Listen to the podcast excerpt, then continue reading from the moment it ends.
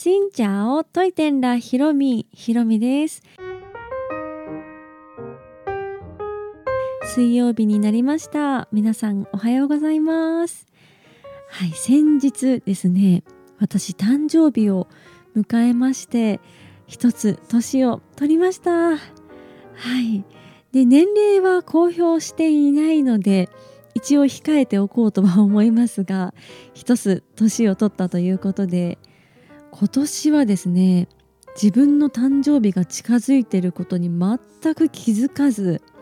はい。でああカレンダー見てあもうすぐ誕生日なんだなって気づいてそれを毎日繰り返し前日になっても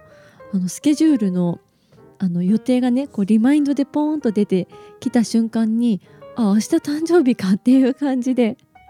本当に何だろう年々誕生日ってこうお祝い感が薄れてくるっていうか特別感がねだんだん減ってくる感じはあるんですけどこんなに忘れる時が来るかと、はい、びっくりしてちょっと年を取ったのかななんて思いました。ですがはいまた新たな1年頑張っていこうと思います。というわけで今日はですね最近 YouTube で動画をアップしましたベトナム航空のビジネスクラスの動画についてたくさんのコメントをいただきましたそのコメントをですねちょっと紹介していきたいと思います私ビジネスクラスってあのベトナム国内線でベトナム航空のビジネスクラスは1回今年の2月に乗ったんですけど国際線って乗ったことがなかったんですね。で今年の9月にベトナム航空で成田空港からベトナムの首都ハノイまで、はい、向かいました。で国際線のビジネスクラスということでやっぱり豪華でしたね。はい、まあ、国内線のビジネスも豪華ですけど機体によって結構ビジネスのあの椅子の形とか違ったりあとちっちゃい飛行機だとビジネスクラスも一応エコノミーよりは大きいんだけどそんなにめっちゃ大きいわけではないと言いますか、うん、国際線のその大きい機体になると何て言うの？隣の人がもう全く見えないすごい 隠れ家みたいな個室みたいな感じの個室まではいかないけどね。それぐらいプライベートが守られているような感じの座席になるので前国内線乗った時はあのちっちゃい飛行機だったから今回国際線で大きい飛行機のそのめちゃくちゃ広い空間で行けることができて大感動したんですね。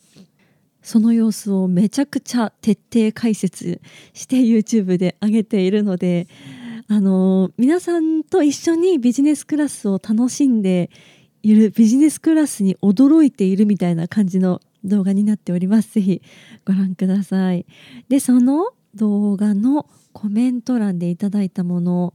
たくさんいただいたのでいろいろこう紹介したかったんですけどちょっとかいつまんで紹介をしようと思います。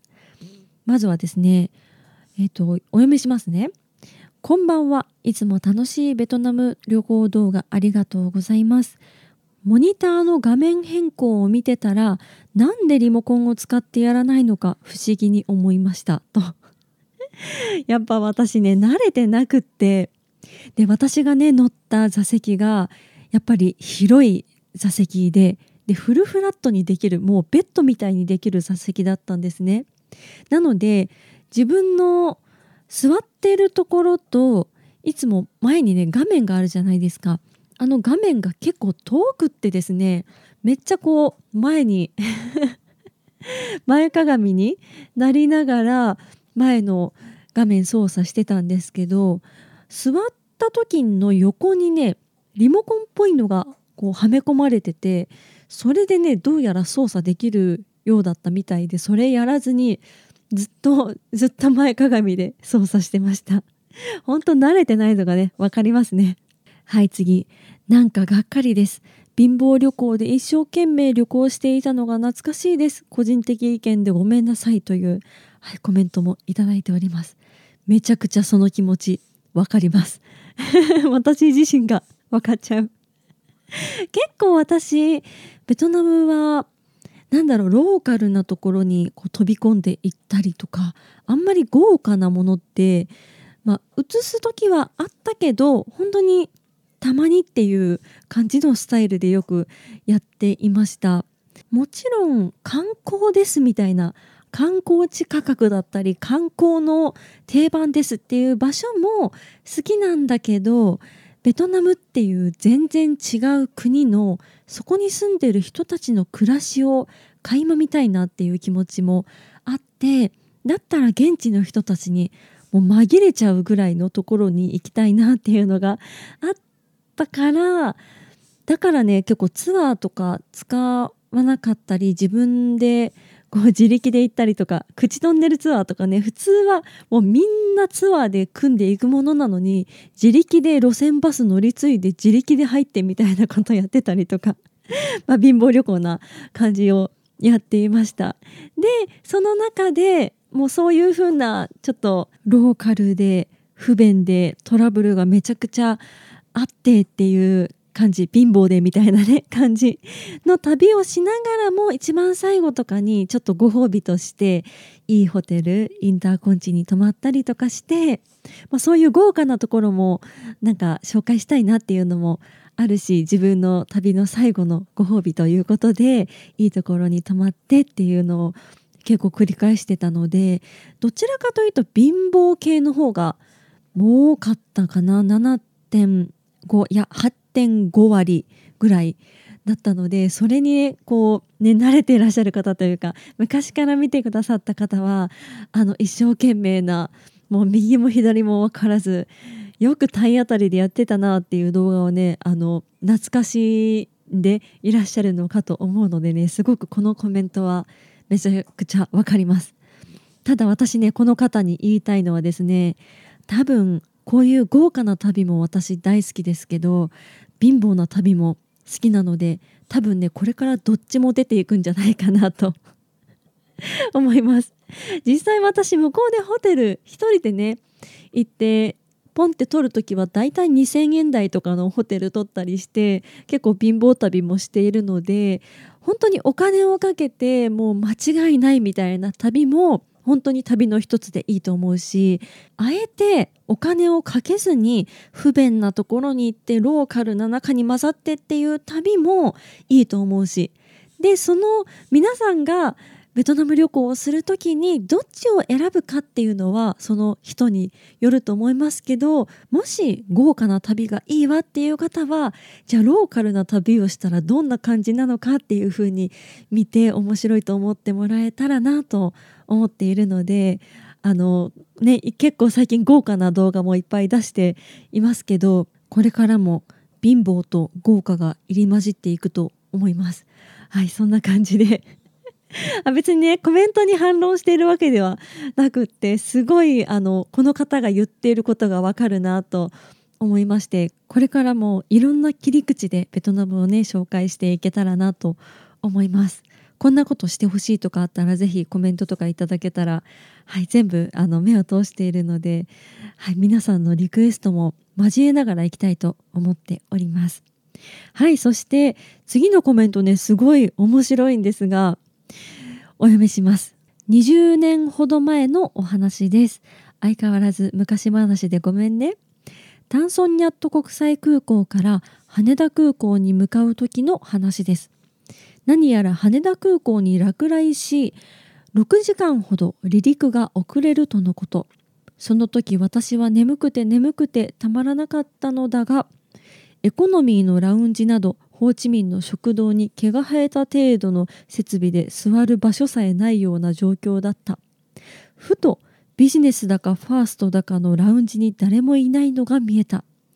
ちょうどその場にいた職員に寝かせろと言い無理やり10ドルを渡してソファーに寝転んだ。4時間ぐらいして登場できるようになり乗り込んで荷物をしまい座っていたら突然機内アナウンスで名前を呼ばれた。